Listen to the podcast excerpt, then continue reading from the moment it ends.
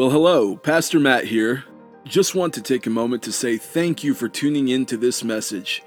We here at New Life Baptist Church hope that in making these resources available to the public, that we'll help to edify the body of Christ at large, and that you personally will increase in your knowledge of God, leading to a deeper love for Him. Now, what you're about to listen to is a teaching lesson from our Wednesday night study series entitled what is God like? A study of the attributes of the Almighty. Let's get started, shall we? Uh, as I said at the beginning, tonight we're continuing our study with uh, of the sovereignty of God. Last week we really kind of laid the groundwork uh, regarding the sovereignty of God, namely trying to figure out what is the sovereignty of God. And if you haven't heard part one yet, I definitely encourage you to uh, go check it out on the podcast or on the YouTube channel, either way. Uh, that way you can be caught up with what it is that we're learning. Uh, we had a definition that we were working with about the sovereignty of God, and that's going to be true uh, today as we continue on studying His sovereignty.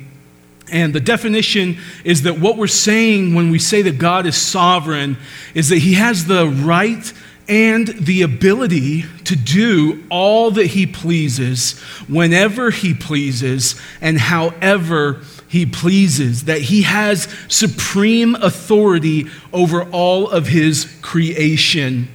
Tonight, we're going to briefly look at uh, why that's true and why that's a good thing. And we will also discuss some implications regarding his sovereignty in the world and in your personal life. Before we get started this evening, we don't have a, an anchor um, scripture to, to read together, but we'll have a lot of scripture we'll get into. Uh, but let's go ahead and say a word of prayer, um, asking for the Lord's blessing. Heavenly Father, Lord, we enter um, into this time this evening, God, with a longing in our hearts, a, a longing that we could gather together uh, once again be here in, in this church building with one another. And, and Lord, while this time in this virtual setting will by no means replace that, God, we do still want to take the time tonight to be thankful, Lord, that you have provided us an opportunity to still be able to uh, gather in some fashion and, and to learn your word, Lord. We know that your word is not bound by internet signals or, or TV screens or phone screens. Lord, your word is powerful. So tonight, God, I, I pray that it would not be my own words or my own thoughts that I would be sharing with everyone, but that it would be your word going forth entering into the ears of your children and affecting our hearts for your glory. It's in the name of Jesus we pray. Amen. So, God's sovereignty. The very first thing that we want to discuss tonight is that this is a very good thing. It would be easy for us to begin to think of God's sovereignty in terms of totalitarianism or a, a dictatorship, um, you know, where someone wields um, unrelenting power over his subjects and, and we're just kind of all forced into manual labor. Uh, but that is not the case with God. See, though it is true that he does have the right and the ability to do all that he pleases, this is a good thing because God is good. He's, he's not a wicked person the way a dictator is. He's a good God and he's loving. You see, God is not like us, he is incorruptible. He cannot be bought off with bribes or coerced into acting against his will. God is loving, and as such, he cannot act in a corruptible way. He cannot act in a way that is corrupt. All that God does is good. Thus, we ought not fear when we're considering his right and ability to do all that he pleases because he's righteous and he's holy. So God will always act as such. We don't have any reason to fear this if we are his children. Moreover, all that God does is for a purpose. Namely, all that God does is for his own glory. In Isaiah 43 25, this is God speaking, and he says, I, I am he who blots out your transgressions for my own sake, and I will not remember your sins. Psalm 23 3, you know this one. He leads me in paths of righteousness. Why? For his own name's sake. Ezekiel 36 22. Therefore, say to the house of Israel, Thus says the Lord God, it is not for your sake, O house of Israel, that I am about to act, but for the sake of my holy name. Everything that God does, up to and including salvation itself, is done for his own glory. And guess what? We benefit greatly from that. In Him forgiving us of our sins, we are able to be in His presence. And as we find out in Psalm 16 11, in His presence there is fullness of joy. So you see, the most loving thing that God can do for us is to act in the best interest of his own glory. As he does this, we benefit greatly from him being glorified. Now, there's plenty more meat on that bone, uh, but we will keep this in mind as we move forward and, and ask a new question. In what ways does God exercise his authority or his sovereignty? And is he actively or passively involved in what goes on in the world? So let's first consider his sovereignty over the world, God's sovereignty over all of creation. The popular opinion regarding his sovereignty is that God kind of just lets things happen. So we need to ask does he take an, an active interest in what goes on in the world, or does he sit back and merely observe what's taking place? Now, we could assume that in, in God having the right and the ability to act as He pleases, it, it's possible that what pleases Him to do is to just sit back and, and just allow things to unfold as they unfold. You know the attitude of whatever happens, happens. Que sera, sera. Or you might hear that as que sera, sera. It's an old song, you know how it goes. Some believe that God created all of creation and then he withdrew from the midst of it. That he effectively turned his back on it and he's just allowing things to happen however they happen. This kind of brings to mind the, the idea of the average American father. Now, though Gabby and I um, have not had the opportunity to be parents just yet, we all have heard of, of this story of the average American father who, whenever the wife says, I'm going to leave the children here at home with you, can I trust you? Oh, yeah, go ahead, honey, I got them. Don't worry about it. And what happens as soon as mom leaves the house?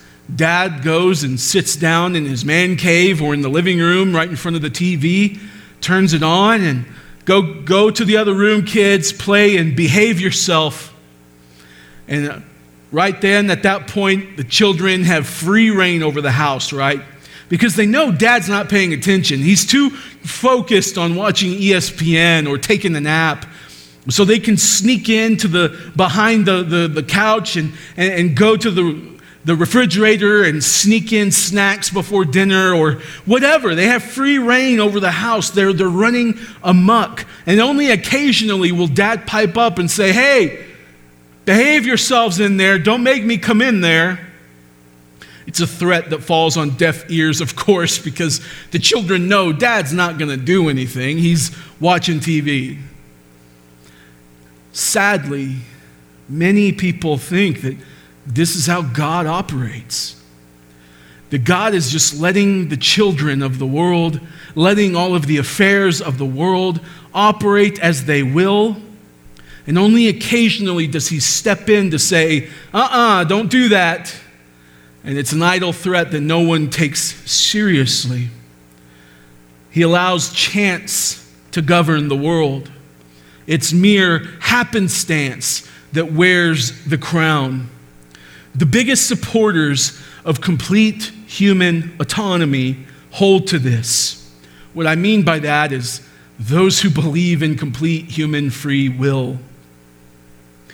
You see, they say that God is not the cause of anything, that He never acts, He only reacts. He waits to see what you're going to do, and then He decides what He's going to do. That He's playing some form of cosmic chess with all of the players of the world.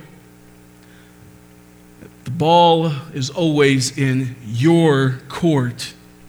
What's crazy is that this is the most popular view in Christianity. But is it true? Is it what the Bible teaches? Is God's mighty hand constrained by the human will? And he now has no right or ability to act as he pleases because, you know, you have free will. So it's not God's will being done, it's your will being done. It, it's not God on the throne, but God is at the foot of the throne. It's not God's plan in motion, it's your plan. This paints the picture of a very small, frail God. But what the Bible teaches, let, us let's, let's look at the big picture and then we'll zoom in. Proverbs 21 1. The king's heart is a stream of water in the hand of the Lord. He turns it wherever he will. Psalm 33, 10 through 11. The Lord brings the counsel of the nations to nothing. He frustrates the plans of the peoples. It's the counsel of the Lord stands forever, the plans of his heart to all generations. Psalm 93, 1 through 10. The Lord reigns. He is robed in majesty. The, he, sorry, yes, the world is established. It shall never be moved. Your throne is established from of old. You are from everlasting. Scripture clearly paints a detailed portrait of a very much in control God. He's in control of every last detail of the affairs of his creation. The disciples found out firsthand that even the winds and the waves obey his command. In Job 38, the Lord Himself shows us a beautiful example of His sovereignty over His creation as He says that even the proud waves obey His command and they have to stay behind the line that God Almighty has drawn. Time itself obeys His commands as the morning and the dawn come every day. And He keeps snow and hail in a storehouse all you have to do is read through Exodus to learn of God's sovereignty. He raised up Pharaoh and even hardened Pharaoh's heart to display his own greatness. Exodus 9:16 says, "But for this purpose I have raised you up. I have raised you up. Why? To show you my power." so that my name may be proclaimed in all the earth. God did that. It was God who parted the, the mighty Red Sea so that his children could cross over safely. It, it was God who brought forth plagues and, and pestilence and killed off the firstborn of the children over the land of Egypt. It was God Himself who hardened the heart of Pharaoh. It was God who, all throughout the book of Judges, would allow Israel to be attacked and, and oppressed whenever they would disobey His commands. It was God who raised up both good and evil kings all throughout the Old Testament. It was Jesus Christ himself who prophesied of the total annihilation of Jerusalem in AD 70. The book of Revelation, have you ever read that? It's full of prophecies of a horrifying day of judgment. What is the point here? The point is that whether God directly causes it or allows it, that God is completely sovereign over the affairs of the world, both good and evil. Nothing happens without his say so. No president can be elected no king rise to power, no dictator take control, no tornado can ravage, no hurricane can destroy, no virus can spread, no pandemic can ruin without the permission of the Almighty God. All of it obeys His commands and His decrees. Not one single speck of dust on this earth, or in space for that matter, exists outside of the jurisdiction of the authority of the Almighty. Even you, even your life. God is sovereign over your life. Now let's look at what's popular about the popular opinion regarding your own life. As I mentioned before, there are those who hold that, that we as human beings, that we have absolute, total free will. Many people, maybe even you, believe this. But what we need to know is that to have total free will means that you're sovereign that no one can make you do anything, that you are under no one's control.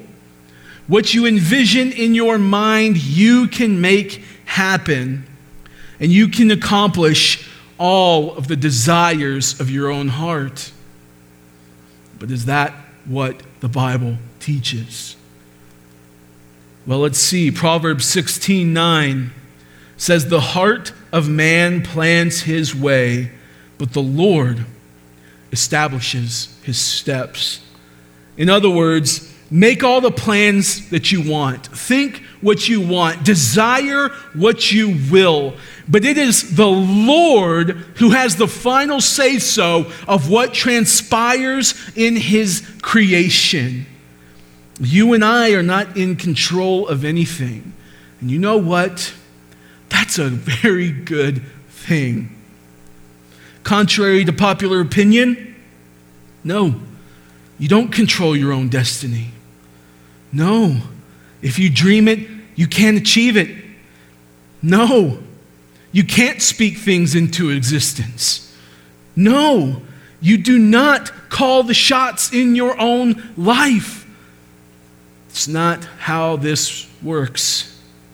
These are all acts that can only be performed by one who is truly sovereign. To further illustrate this point, let's look at James 4 13 through 15. He writes, Come now, you who say, Today or tomorrow we will go into such and such a town and spend a year there and trade and make a profit, yet you do not know what tomorrow will bring. What is your life? For you are a mist that appears for a little time and then vanishes. Instead, you ought to say, If the Lord wills, we will live and do this or that. Notice what he says if the Lord wills, we will live. James writes that our lives are but a mist. Consider not only the fragility of a vapor, but also the insignificance of a vapor. What can a vapor do aside from just wisp about for a bit until it vanishes? Who among us can keep his own heart beating? Who can stop acne from developing on their own skin? Who can control the length of their hair and, and make more hair appear or stop their hair from graying? Many of us men who right now can't go see their barbers are understanding that we have very little control over our hair. And all the women at home said, Amen. But who can determine when they will have a child? Who can add a few inches or take away a few inches from their height? Who can decide how many days they will live? Who can keep themselves from getting sick? None of us is the answer. As we are finding out during this pandemic, there is next to nothing that we have any sort of control over. We truly are as helpless as a mist and a vapor. This, James says, is your life. Now, this is not to imply that we don't have the ability to choose and that we don't make decisions, or further, that we aren't responsible for the choices and decisions that we make. We absolutely can and we absolutely are responsible. We do make the choices and we are held responsible for those choices.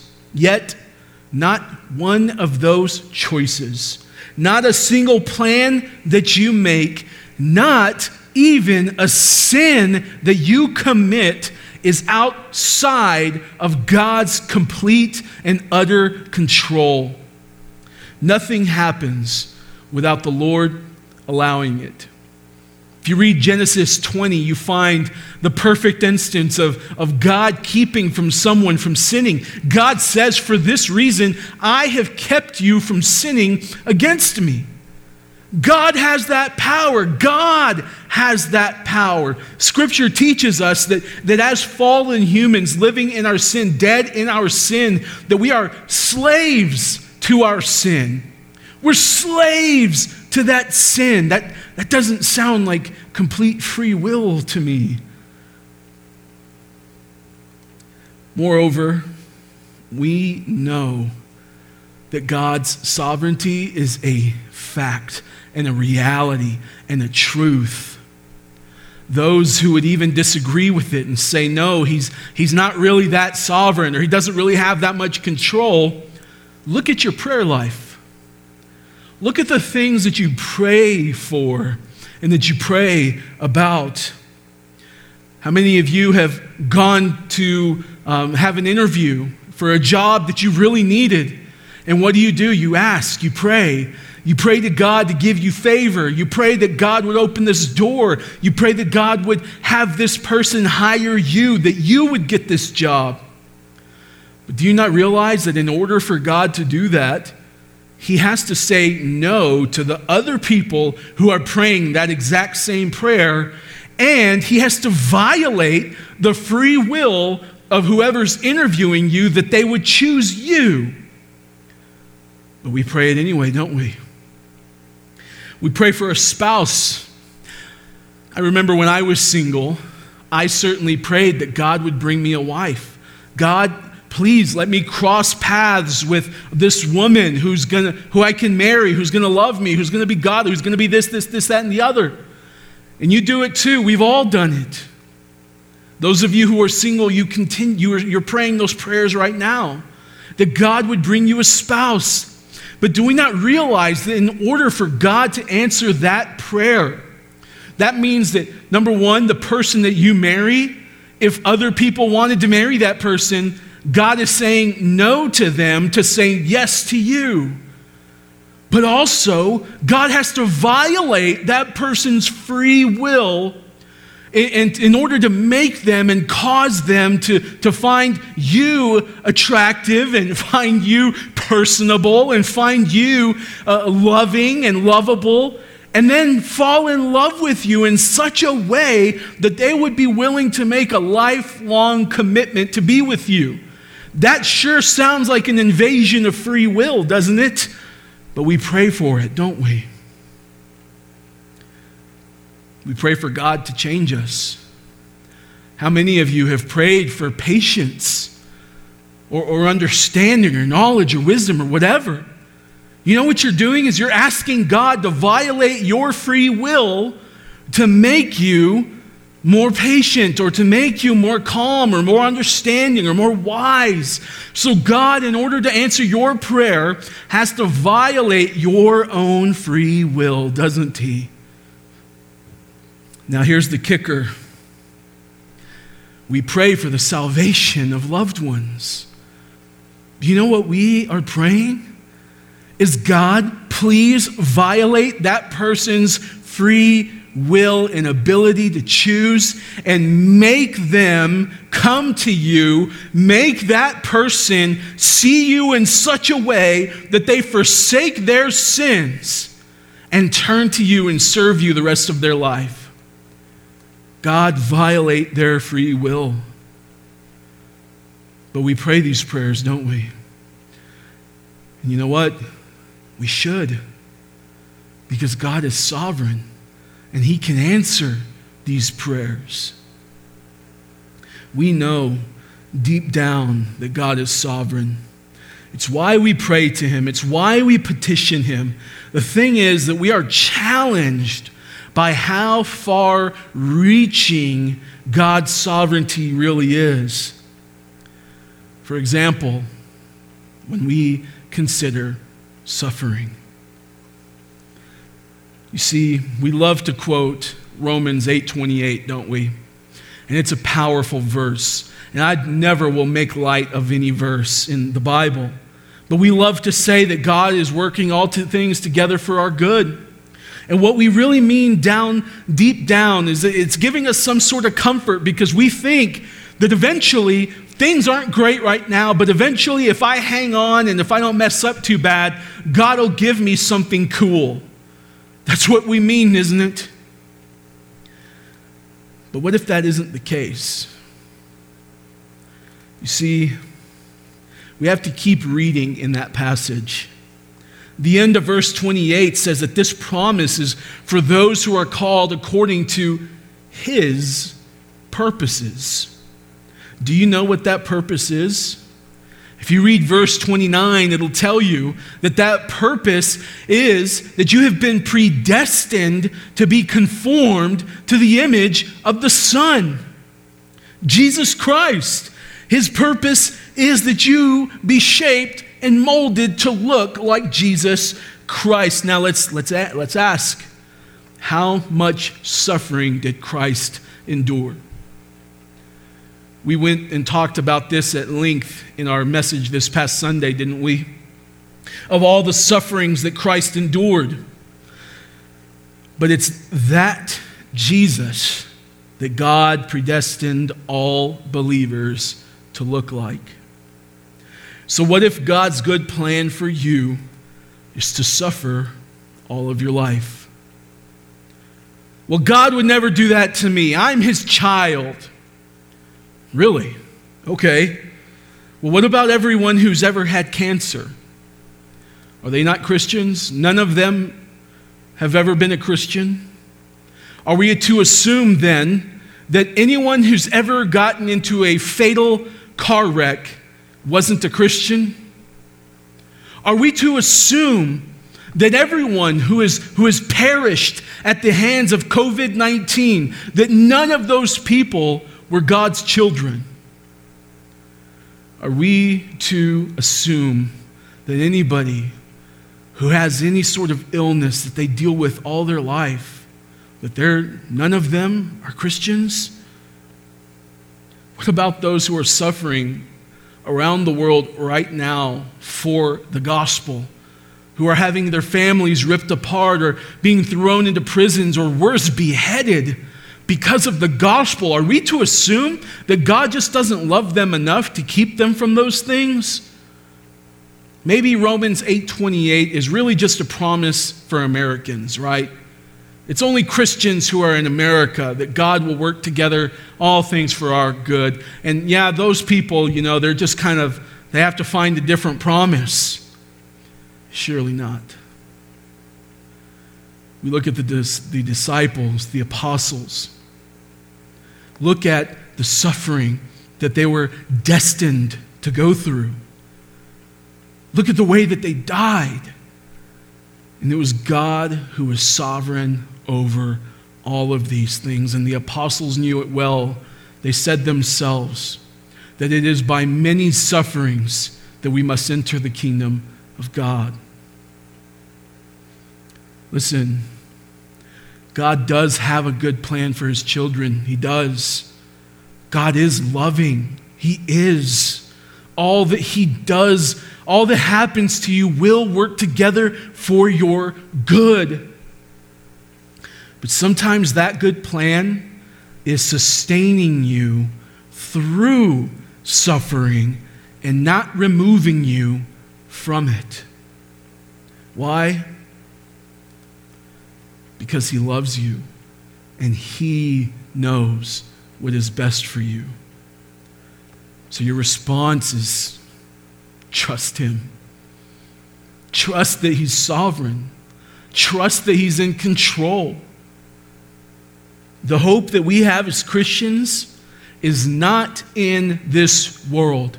The hope that we have as Christians is not that eventually God will give us more money or that eventually God will give us more this or better that. The hope that we have as Christians is that even if I die, my eternal inheritance in heaven is secured forever, and no one can take that away from me. The hope that we have as Christians is stored away for us, it's locked away in heaven where no one can touch it. That is a, an unshakable, irrevocable promise that you have as a Christian. And for those of you who are not in Christ, the irrevocable promise that you have it is that if you do not turn to Him, and if you do not repent from your sins, that this world is as good as it's ever going to get for you. That one day you will stand before God Almighty and you'll have to give an account for the deeds done in your body. You'll have to give an account for you putting the stiff arm up and saying, No, thank you, I can do this without you.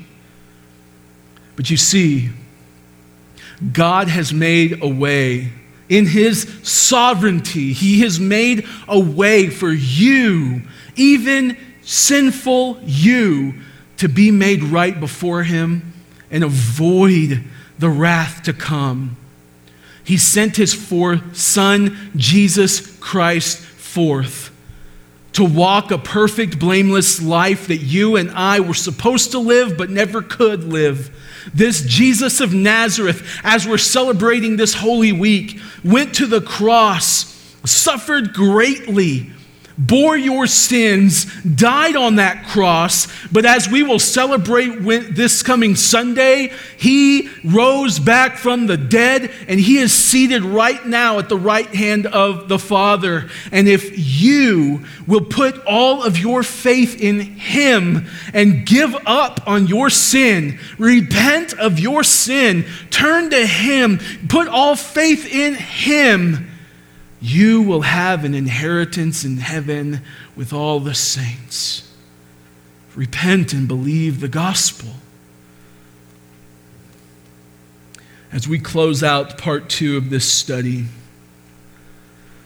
I know that there might be some who are hearing of, of the far reaching implications of God's sovereignty, and it might make you mad, and it might upset you and you might be left with even more questions this hour than when we began this study. And I want to help put your mind and your heart at ease, not with my own words, but with Scripture.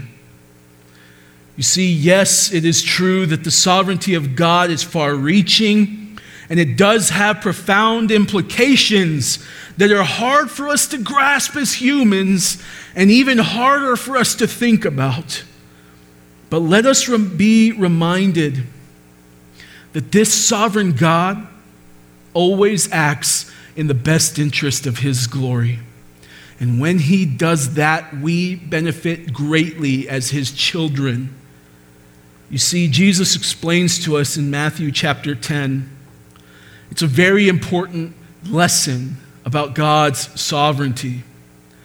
He says, Are not two sparrows sold for a penny? And yet, not one of them will fall to the ground apart from your Father. But even the hairs of your head are all numbered. Fear not, therefore. You are of more value than many sparrows.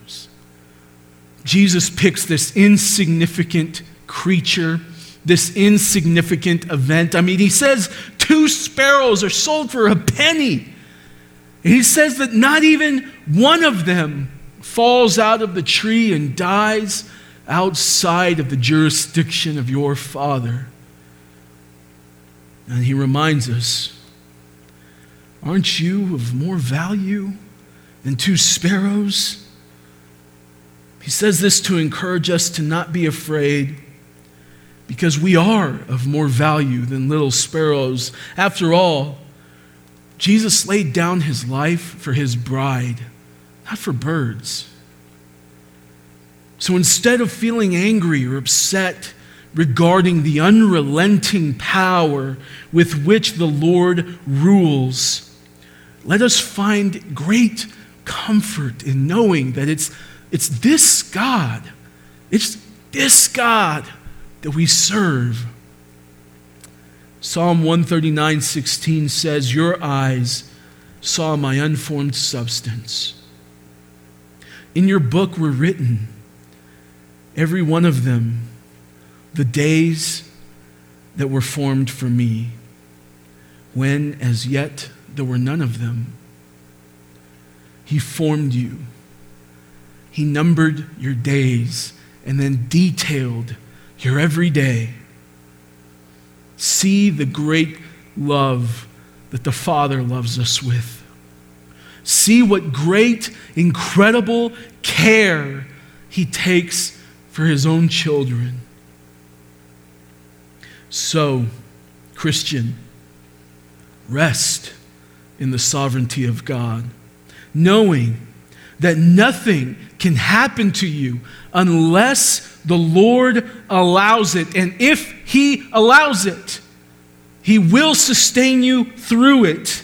And if He allows it, it is for His glory and it is for your good. So be still and know that He is God. Let's pray.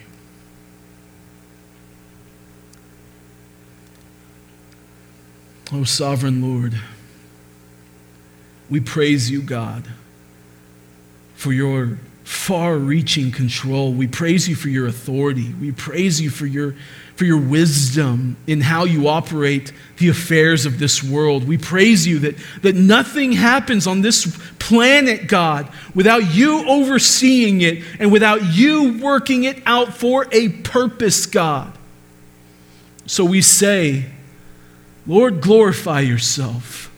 Lord, do what you must to glorify yourself in this world. Lord, and help us to see and understand that your sovereignty does not mean that you are against us if we are your children. That if we are your children, you're not out to get us, but instead, you're out to bring us nearer to you.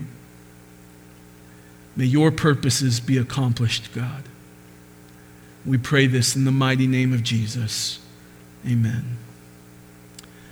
Grace, peace, and mercy to you all.